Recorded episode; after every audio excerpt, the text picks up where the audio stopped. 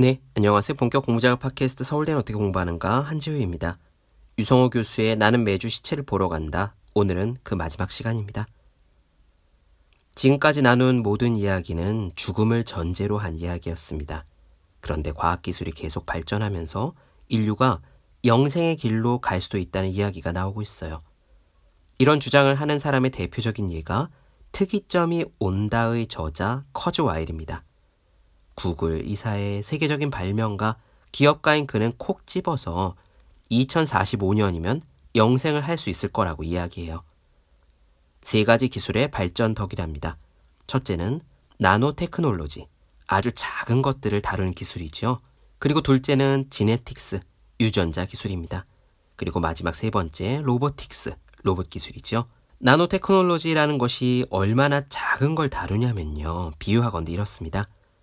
거인이 한 명 있는데 키가 하늘에 떠 있는 인공 위성에 닿을 만큼 큽니다. 그런 거인을 상상해 보세요.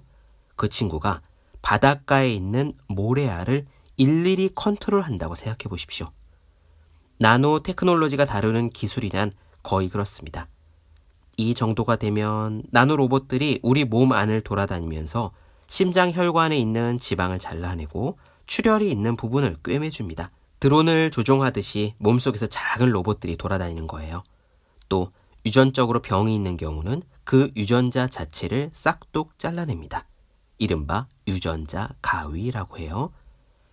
이런 기술들이 조합이 되면 마치 자전거가 낡아도 부품을 나사 단위까지 계속 갈아서 끼우고 페인트를 새로 칠하고 리폼을 계속하면서 영원히 고쳐 쓸 수 있듯이 우리 인간도 언젠가 그렇게 될 수 있다는 이야기가 나옵니다. 유성호 교수도 말하기를 처음에는 믿지 않았었는데 지금은 과학기술의 발전 속도가 너무 빠르다 보니 가능성이 있다는 생각이 들긴 한답니다.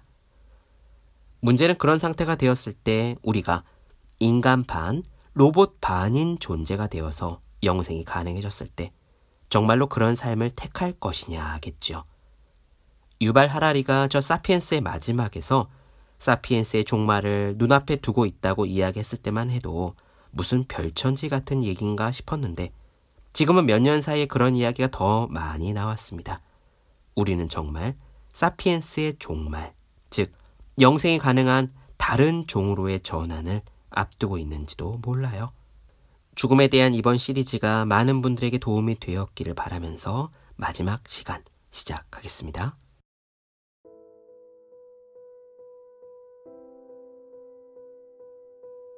죽음을 준비하는 것과는 별도로 죽음과 관련해서 인류가 품는 가장 큰 소망이 무엇일까? 당연히 불사다. 죽고 싶지 않다는 것이다. 대표적으로 불사를 꿈꿨던 인물이 진시황 아니겠는가? 늙지 않고 죽지 않으려고 불로초를 구해먹는 등 온갖 몸부림을 쳤지만 결국 그도 죽었다. 당시에 불로초를 찾아 우리나라 제주도에까지 왔었다는 이야기도 남아있는데 모두 부질없는 헛소동이었다. 그렇다면 현대의학에서는 이런 시도, 즉 불사를 실현하기 위한 노력이 어떤 방식으로 나타나고 있을까? 특이점이 온다라는 책은 그러한 노력을 잘 보여주는 이야기를 담았다. 우리나라에도 번역되어 있는 이 책의 저자는 레이 커즈와일이라는 기업가다. 커즈와일 신디사이저는 상당히 유명한 악기로서 영창 피아노라는 한국 기업이 독일의 커즈와일에게 기술을 양도받아서 즉 특허권을 사서 만드는 제품이다. 그러니까 애초에 커즈와일이 만든 것으로서 이 커즈와일은 대단한 발명가이자 기업가인 셈이다. 또한 그는 어마어마한 부자이기도 하다. 현재 영창 피아노 고문이면서 우리가 아는 인공지능 바둑 천재 알파고를 만들었던 구글 엔지니어링의 이사로 일하고 있다. 맨 처음에 내가 특이점이 온다를 읽었을 때는 꽤나 어이없다는 생각을 많이 했는데 그 내용이 너무 황당무계했기 때문이다. 커즈와일의 주장을 간략히 정리하면 이렇다. 2045년이 되면 즉 우리가 지금부터 아무 사고 없이 25년 정도만 무사히 버티면 인간이 영생한다는 것이다. 굉장히 놀라운 발상이 아닐 수 없다. 얼핏 들으면 허무맹랑하다고 여겨지겠지만 실제 지금의 과학기술을 이해하면 수긍이 가는 측면도 없지 않다. 나노 테크놀로지라고 많이 들어봤을 것이다. 나노는 센티미터와 같은 일종의 단위를 가리키는 말이다. 10의 마이너스 9승으로 굉장히 작은데 머리카락보다 훨씬 더 얇고 눈에 안 보이는 길이다. 물체가 이렇듯 극미하게 매우 작아지면 그 효용성이 커지는 것은 의학에서다. 이너스페이스라는 영화를 보면 사람이 굉장히 작아져서 몸속으로 들어가 병을 고치고 모험을 하는 내용이 나왔는데 이와 같다고 보면 된다. 현재 의사들의 수술이 어떻게 이루어지는지 다들 알 것이다.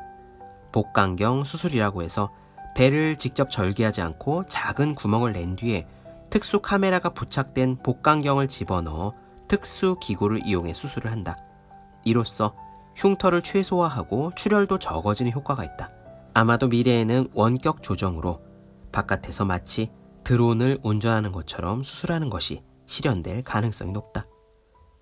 그런 의미에서 커즈와일은 구글 기술 이사이기 때문에 변화의 속도에 매우 민감하다. 그는 2030년대 중반이면 나노 테크놀로지의 실현이 가능하지 않겠냐고 이야기한다. 커즈와일의 예언이 맞을 수도 있다. 영생의 시대가 곧 도래할 것을 철석같이 믿고 있는 커즈와일은 1948년생으로서 엄청난 부자다. 특별히 아프지도 않은데 한 달에 7천 달러, 1년에 1억 원 가까이의 약을 먹는다고 한다.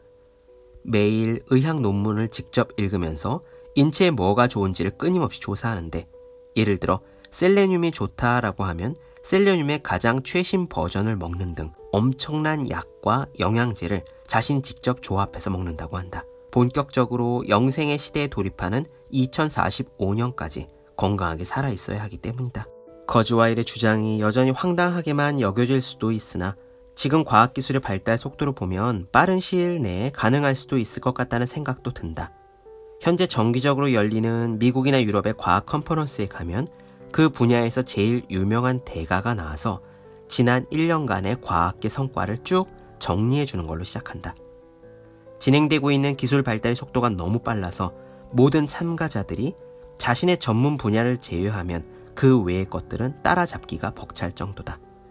이렇게 과학의 발달 속도가 빠르니 아마도 커즈와일의 주장도 실현 가능하지 않을까 유추해 본다.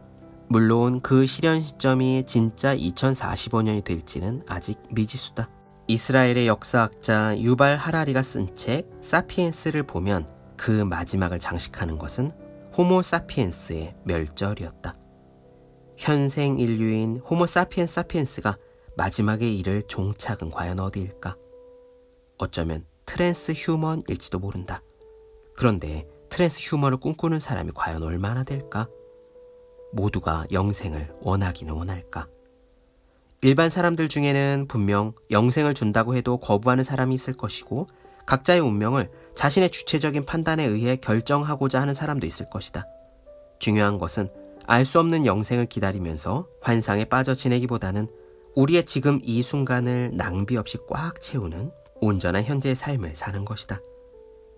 영생에 대한 환상을 가지더라도, 즉, 죽음을 어떻게 인지하든 모든 생명체는 반드시 언젠가는 소멸하게 된다. 따라서 인간의 죽음은 실존적으로 반드시 부딪혀야 되는 사건이며 우리 주변에도 일상적으로 벌어지는 일이다. 그럼에도 지금까지 우리는 죽음에 대한 논의를 금기시하고 죽음이라는 단어 자체를 혐오하고 두려워하며 영생이라는 말에 오히려 끌려왔다. 그러나 삶의 마지막 여정이 죽음이라는 사실을 담담히 받아들여야만 현재 우리의 삶을 더 온전하게 살 수 있다.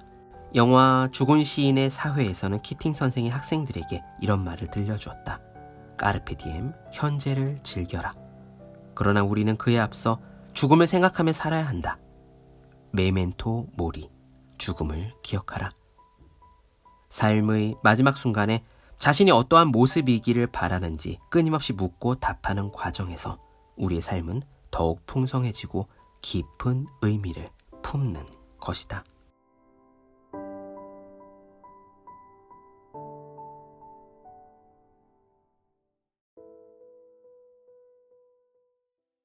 네, 본격 공작 팟캐스트 서울대는 어떻게 공부하는가 유성호 교수의 나는 매주 시체를 보러 간다 나눠드렸습니다.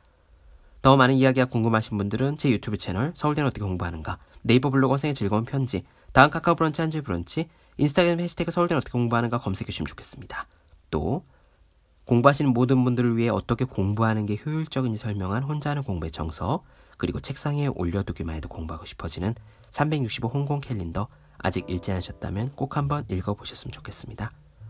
오늘 여기까지 할게요. 전 다음 시간에 뵙겠습니다. 여러분 모두 열심히 공부하십시오. 저도 열심히 하겠습니다.